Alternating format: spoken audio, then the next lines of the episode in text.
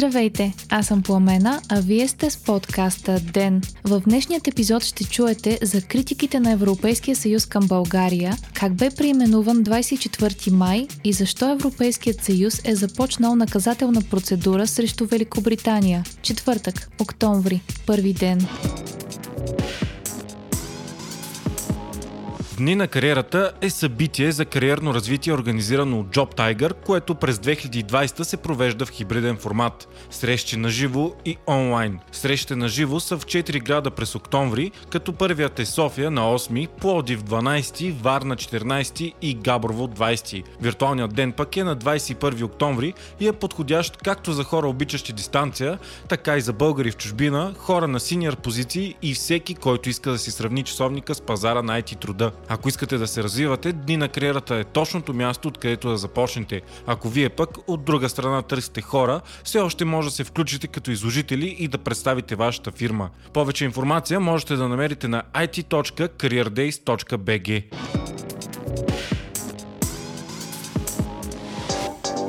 Днес, само ден след като Европейската комисия публикува докладите за върховенството на закона в страните членки, Комисията по граждански свободи, правосъдие и вътрешни работи на Европейския парламент се очаква да гласува проекто резолюция, настояваща Европейската комисия да продължи наблюдението на съдебната реформа и борбата с корупцията в България. Докладът, огласен вчера, критикува страната ни за борбата срещу корупцията по високите етажи на властта, липсата на отчетност на главния прокурор и липса на прозрачност при медиите, пише БНР. В документа, който предстои да бъде гласуван, се отправя искане комисията да използва всички налични инструменти и процедури. Също така в него се изразява твърда подкрепа за протестиращите и се споменават конкретни случаи на натиск срещу тях, съобщава Дневник. Резолюцията се концентрира концентрира върху системни проблеми в правосъдието, а комисията даде знак, че все още няма да прекрати механизма за сътрудничество и проверка на България. Еврокомисарят по правосъдието Дидие Рейндерс вчера заяви, че България ще е една от първите държави, която ще бъде обсъждана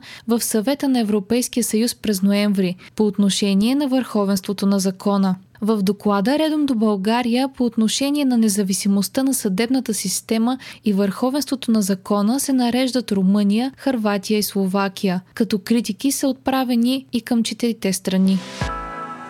Днес отново е отчетен висок брой новозаболели на база направени тестове. Почти 6% са били положителни. Новите случаи у нас са 286 при по-малко от 5000 направени теста. 20 833 са регистрираните случаи в България от началото на пандемията, като в момента от тях 5374 са активни. Това е най-големият брой активни случаи за денонощие от началото на COVID-пандемията. 837 пациенти са настанени за болнично лечение, а от тях 44 са в интензивни отделения. От днес се подновяват брифингите на Националния оперативен штаб. По време на брифинга днес здравният министр Костадин Ангелов заяви, че за сега няма основание за предприемане на нови мерки, както и че в момента 10,5% от определените за неинтензивни COVID легла са заети и 4% от интензивните са заети както и че България е на 25-то място по заболеваемост в Европа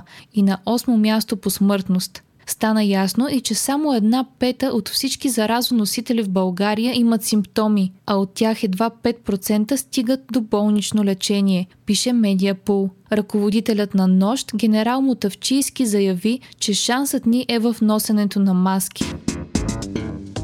По света COVID-пандемията продължава да се засилва. Заболелите са близо 34 милиона души, а починалите минават 1 милион. САЩ остават начело на мрачната класация с 200 хиляди починали и 7 милиона и 260 хиляди заболели. Последното денонощие е било изключително тежко за Индия, където само за последните 24 часа са регистрирани почти 86 хиляди нови случаи и са починали близо 1200 човека. Така в страната вече има над 6,3 милиона случаи.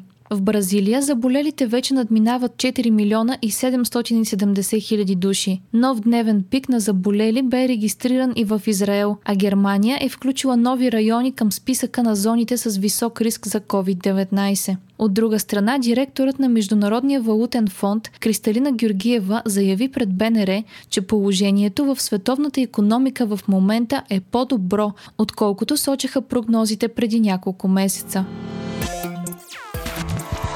още от деня. Днес на първо четене в парламента бе прието предложението на Обединените патриоти за преименуване на празника на 24 май. Депутатите решиха от името на празника да отпадне думата славянска и от сега нататък той да се казва Ден на българската писменост, просвета и култура.